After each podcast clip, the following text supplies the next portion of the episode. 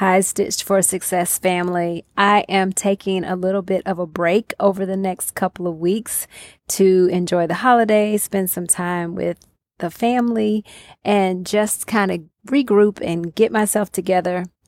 Literally clean out my closet, give away some things, reduce, reuse, recycle, all of that good stuff.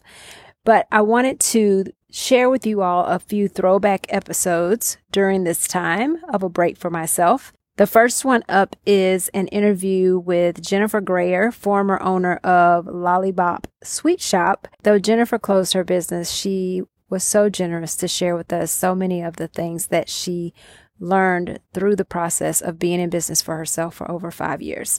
And I think these are lessons no matter what season you are in in your business, whether you're just getting started or you've been running your business for a very long time. I feel like these are lessons that we all can use. And so I want to share them or reshare them with some of you. Just really quickly, before we do dive into this episode, though, I do want to let you know that the planners are in. The Become Your Own Boss planner just came in yesterday. I'm super excited about it. So if you haven't had an opportunity to go order yours, go to become your own boss dot school. That's become your own boss dot school. And you can order your planner. And right now for podcast listeners, you can order the entire year and basically get one free. So go check that out. And if you have any questions, feel free to shoot me an email at stitch for success at gmail dot com. If you cannot see where you're going, ask someone who has been there before. J. Loren Norris. When it comes to starting our business, there's so many things that we talk about. Getting our business license, setting up our bank account, setting up our entity correctly. On today's episode, we're going to talk about two essential needs that people really don't discuss when starting a business. Welcome to the Stitch for Success podcast. I'm your host, Monica Allen. I'm a wife, mom, daughter, entrepreneur, author, friend, and lifelong learner. For over eight years, I was trapped in corporate America and dreamed of escaping. I took the leap over fifteen years ago, retiring from corporate. With just seven hundred dollars and an idea, over the years, we have grown multiple six-figure and seven-figure brands. I have mentored and employed dozens of other people along the way. The road has not been easy. I have battle wounds, bruises, and scars to prove it. And on this podcast, I share lessons learned from my failures and successes. You will also learn from other business owners who have become stitched for success as they pursue their entrepreneurial passions. My goal and hope for you is that you can learn from our mistakes and our wins and have an extremely successful business that stands the test of time. If you have caught the last couple of episodes of the podcast, you have had the opportunity to hear Jennifer Grayer, former owner and operator of Lollipop Sweet Shop. Jennifer and I spoke about so much in our conversation that the interview needed to be broken up into multiple segments. I think this one is one of the best parts, so don't miss it. Let's get to it.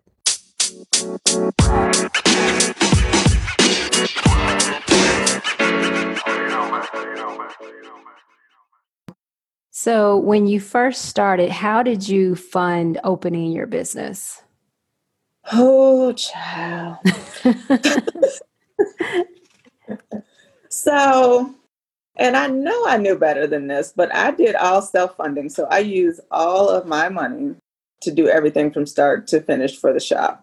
I know, I know better now, but initially I was like, oh, I don't want to be, you know, indebted to anyone. I just want to do it on my own. And that way I don't have bills and, and debts and things to pay. So, so I saved my money for years and years and years.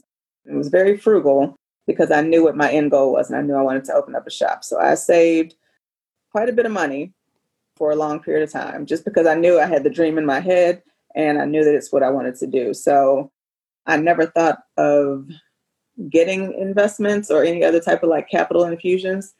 I just thought that I needed to save my money and do it myself, probably because it was kind of like a sense of pride and because I didn't want to be beholden to any investors or debt collectors or anything like that. So I did all self-funding. Now, having been in business for five years, I would not suggest that. I always suggest now that you use somebody else's capital and somebody else's money who has much deeper pockets, because at the end of the day, you're either going to end up in as much debt, except it's, you know, at least you'll have money in your bank account as opposed to none in your bank account and you still owe people. So I would always suggest, and going forward, you know, when I set up my next venture, I will definitely use capital, somebody else's capital. And it just helps you become well capitalized initially, because you don't really realize how much money you're going to need to keep it afloat.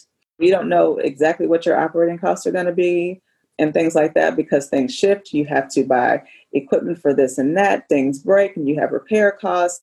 You have all types of fees that you have to pay, all types of taxes that you have to pay.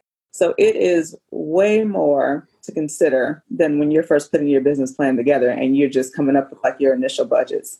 So it goes above and beyond that. So I would say get investments and use other people's capital. Still have your own, because you still, you know, need to have some skin in the game, so to speak. You need to be able to invest in your own company with some of your own resources.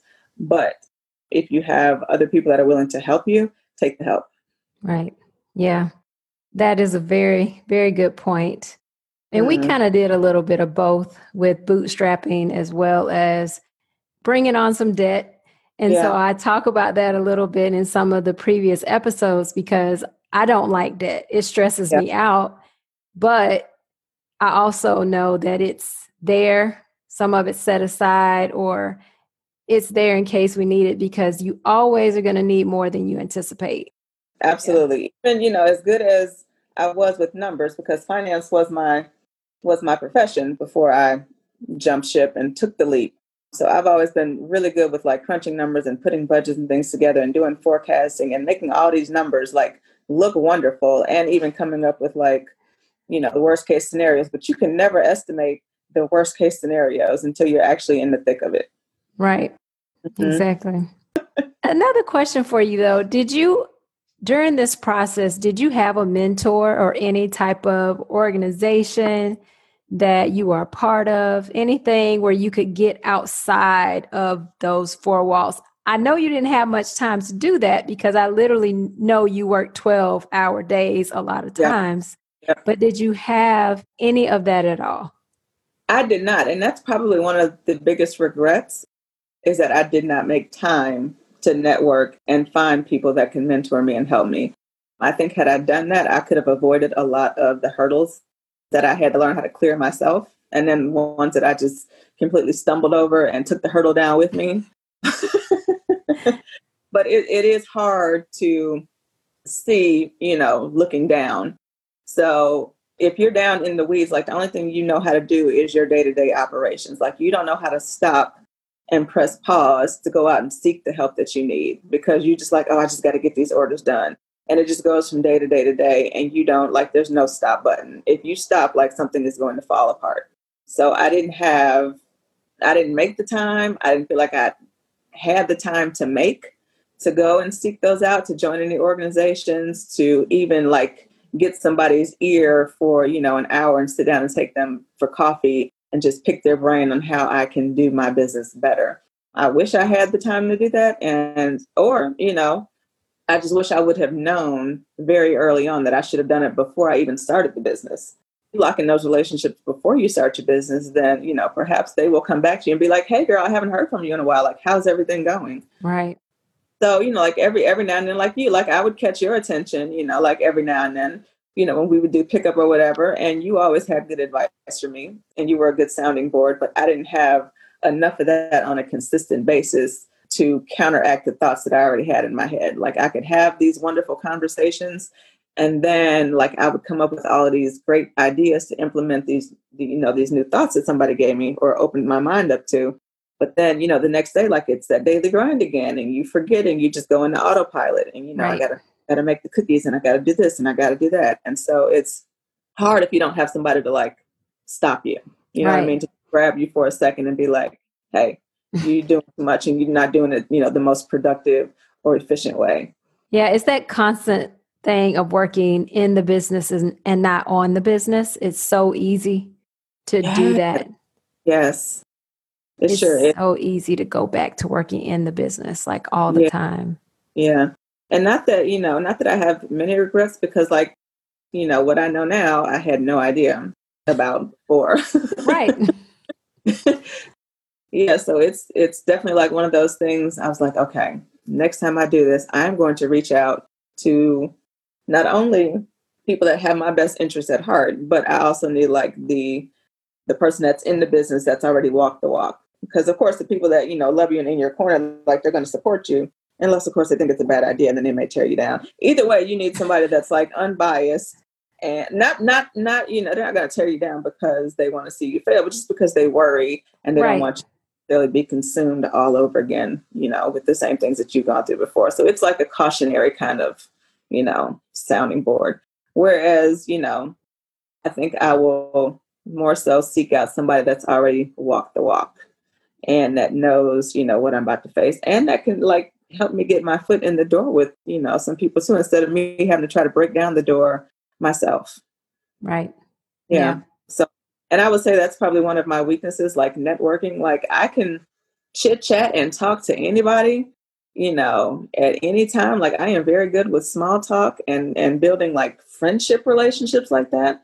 But as far as like business type things go, I always had, that was always a struggle for me.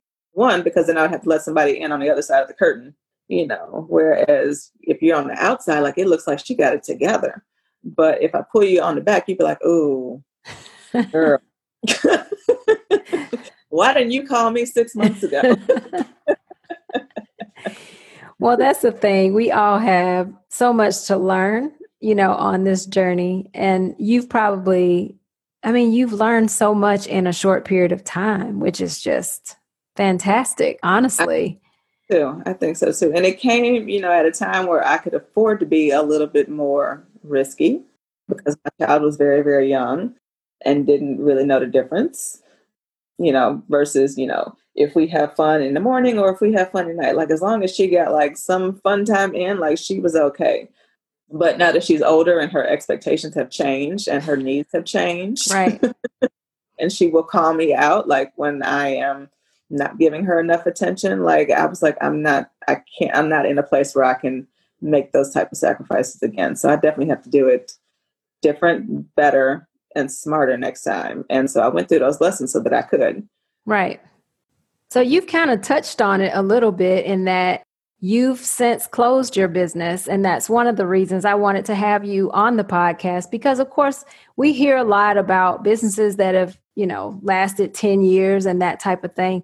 But tell us about that decision and what led to that decision for you.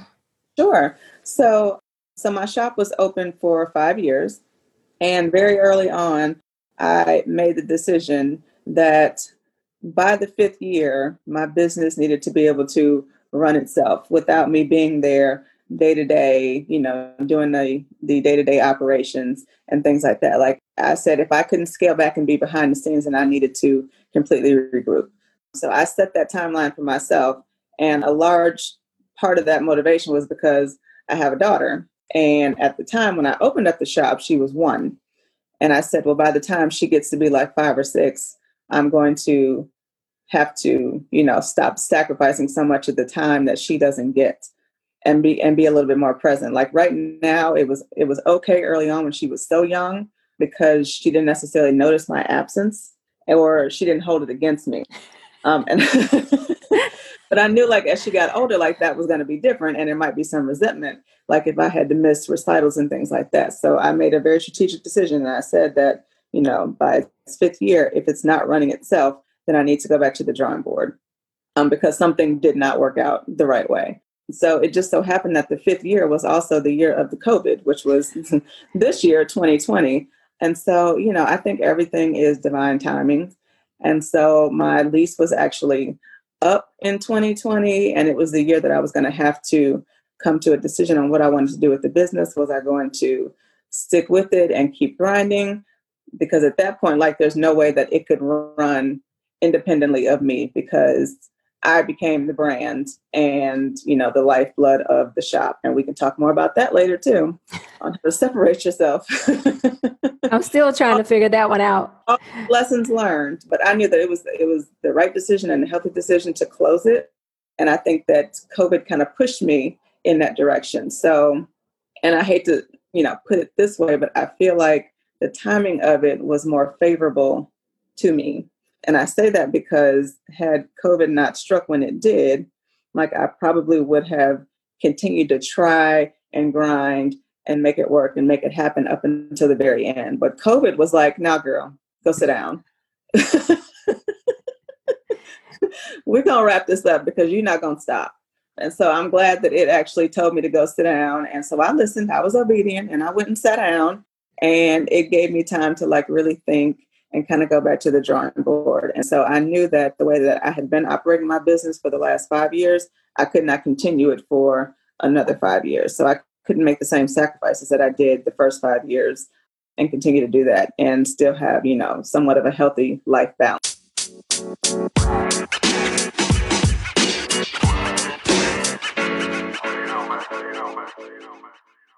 Jennifer really covered a lot in this part of her interview. Of course, we all know that we need money to fund our business from startup to beyond. If you haven't already, please take a listen to episode twenty-two, where I discuss ways to get money to start your business or to grow your business. Of course, as Jennifer mentioned, she bootstrapped entirely on her own, using her own money. But there are other methods of infusing money into your business, so make sure you check out that episode. The two things that many people don't talk about or think about when they begin to start a business is what I want to talk about today. The first one is mentorship or coaching. Jennifer strongly expressed how she thought having a mentor could have possibly helped her in her business. And Ethan and I can vouch for that. If you do not have a mentor right now, I first would recommend stocking your bookshelf. Read, read, read. There are so many books on starting a business, managing a business, managing team members, scaling a business, so many topics. If you're not a big reader, listen to them on Audible. You can listen while working out or commuting, but let those books be your mentor until you can find one. When we signed up for Entrepreneurs Organization some nine years ago, we, our eyes were open to so many different possibilities in business. We learned more about marketing, core values, innovation. We have made so many connections beyond the four walls we work in each day. And with every connection that we've made, it opens up our eyes to new possibilities. So mentorship or coaching is key. At the end of this summer, we began working with a business coach. Our business coach, Wayne Curzon, is a certified E O S implementer. And this has been so wonderful for us because it has given us an accountability partner for goals that we say we want to accomplish. Wayne holds us accountable. Working with Wayne has given us a better meeting rhythm. For years, Ethan and I have tried to be consistent with our meetings, but it never fails that something else would come up and take precedent over our meeting time. But with Wayne, we actually have to log in to a portal and record our meetings, which is great. It allows us to keep up with the goals that we've set and whether we're accomplishing them or not. So having a coach, having a mentor, I can't say enough about that. It's so important. I think about it like this because I play piano. If you want to get better at piano, you can practice on your own, but having that weekly piano lesson is your accountability. When you haven't practiced and you go to sit down with your piano teacher, you feel really bad that you have not made any more progress in your lesson. So think about that in regards to your business as well. A coach, you have to check in with. You have to check in with them, and you want them to see that you've made progress on your goals, on a direction you're trying to take your business. So if you want to get better in your business, it's best to have someone that is there to hold you accountable for practicing, for accomplishing those goals. The second one is having an exit strategy. Jennifer did an excellent job of having an exit strategy determined prior to her even beginning her business. This is something that we did not do when we started. We were so enthusiastic about starting our business. We just thought we could do this forever.